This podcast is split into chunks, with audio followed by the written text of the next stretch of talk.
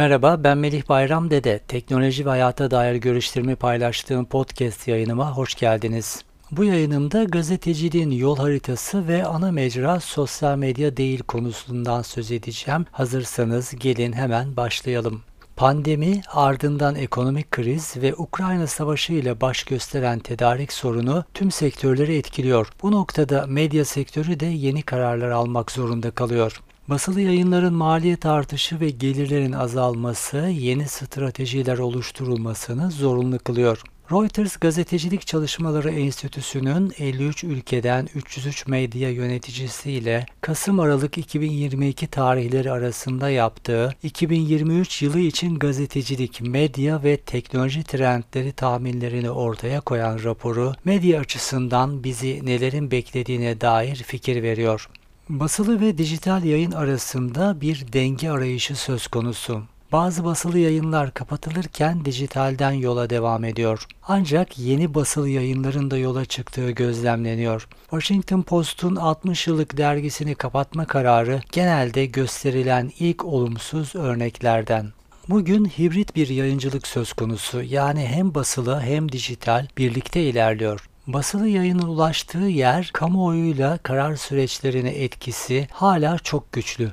Ancak bunu dijitalle desteklemek zorunlu. Kitle neredeyse orada bir şubeniz olmalı deyim yerindeyse. Medya yöneticileri sosyal medyanın kullanımı konusunda yeni bir noktaya gelmiş gözüküyor. Bugüne kadar medya tarafından sosyal medyada etkileşim almak için Twitter ve Facebook yoğun olarak kullanılırken Instagram, TikTok ve YouTube'a hızlı bir yöneliş var. Gençlerin TikTok ve YouTube'a ilgisini not etmekle birlikte Twitter tarafında Elon Musk'ın attığı adımlar eksi haneye yazılıyor. Sürekli istikrarsızlık, aşırı para kazanma hırsıyla kullanıcı aleyhine yapılan değişiklikler ve buna bağlı düşen etkileşim oranı Twitter'ı medyanın en gözde aracı olmaktan çıkarmış gözüküyor. Reuters anketine katılan medya yöneticilerinden 5'te biri Twitter ortadan kalkarsa gazetecilik için daha iyi olacağını bile söylüyor. Yaklaşık yarısı ise Twitter'ın çökmesinin gazetecilik için kötü olacağı görüşünde. Burada bir fikir birliği yok. Twitter'ın yeri artık sarsılmaz değil, onu net görebiliyoruz. Insider Intelligence araştırması sunduğu deneyim kötüleşirse Twitter'ın önümüzdeki birkaç yılda 30 milyondan fazla kullanıcı kaybedeceğini tahmin ediyor. Twitter sallanırken Mastodon alternatif gösteriliyor. Ancak bundan çok uzak. Çünkü farklı sunucularda farklı gruplara ayrılmış kısıtlı bir kitlesi var. Bu nedenle gazetecilerin çoğu Mastodon'a vakit harcamaktansa daha etkin olan LinkedIn'e yöneliyor. Yayıncıların %72'si podcast gibi sesli yayıncılığa, %69'u e-posta haber bültenlerine, %67'si ise videoya odaklanacağını söylüyor yeni dönemde. Bu formatların sosyal ağlarda dağıtılmasının daha kolay olduğu ve hedef kitle ile daha derin bağ kurulmasını sağladığı görülüyor. Depresif gündemler dolayısıyla haberden kaçınma yönünde bir eğilim var. Medya yöneticilerinin %72'si bu nedenle endişe duyduğunu söylüyor. Çözüm olarak %94'ü açıklayıcı, %87'si soru cevap, %66'sı ise ilham verici haberlere daha çok yer vermeyi planladıklarını söylüyor. Bu yayında değineceğim bir başka konu da ana mecranın sosyal medya olup olmadığı yönündeki tartışmalar. Son dönemde konvansiyonel medyada çalışan pek çok gazeteci işlerinden ayrılarak sosyal mecralar için içerik üretmeye başladı. Bu süreçte büyük bir medya markasının çatısı altında yer almak yerine kişisel markalaşmanın öne çıkmaya başladığını ve bunun ivme kazandığını görüyoruz. Sadece kullanıcı olduğunuz ve sık sık değişen içerik politikaları nedeniyle her zaman mağdur olma ihtimaliniz olan sosyal platformlar için içerik üretmek büyük risk. Günün sonunda içerik ürettiğiniz mecranın kapatılması, satılması veya bambaşka bir forma bürünmesi mümkün olabiliyor. Elon Musk'ın satın alması sonrasında Twitter cephesinde yaşananlar bu endişeler açısından sadece küçük bir örnek. Gazetecilerin yazılı, sesli veya görsel içeriklerini yayınladıkları ana akım bir mecra yoksa ve sadece sosyal medyayı kullanır hale gelmişlerse durum çok vahim. Örneklerle gidelim.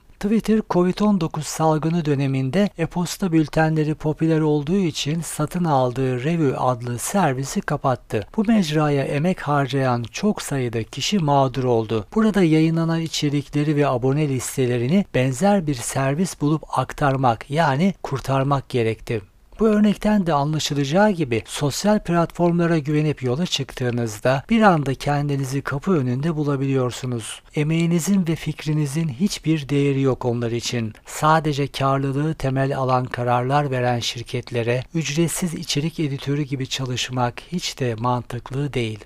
Buradan çıkarmamız gereken ders tamamen sosyal platformlara dayanan iş modeli oluşturmanın hata olduğunun bir kez daha kanıtlanmış oluşudur. Kendinize ait bir platformunuz ve markanız yoksa yaptığınız işin geleceği sosyal platformları yönetenlerin iki dudağı arasındadır. Gazeteciler sosyal medyayı ürettikleri içerikleri yayınlayacağı ana mecra olmaktan çok bir dağıtım kanalı olarak görmeli. Ürettiğiniz içeriklerin bağlantılarını paylaştığınız ve bu içeriklerden daha fazla yararlanmak isteyenleri sizin mecranıza taşıyan yardımcı bir araçtır sosyal medya.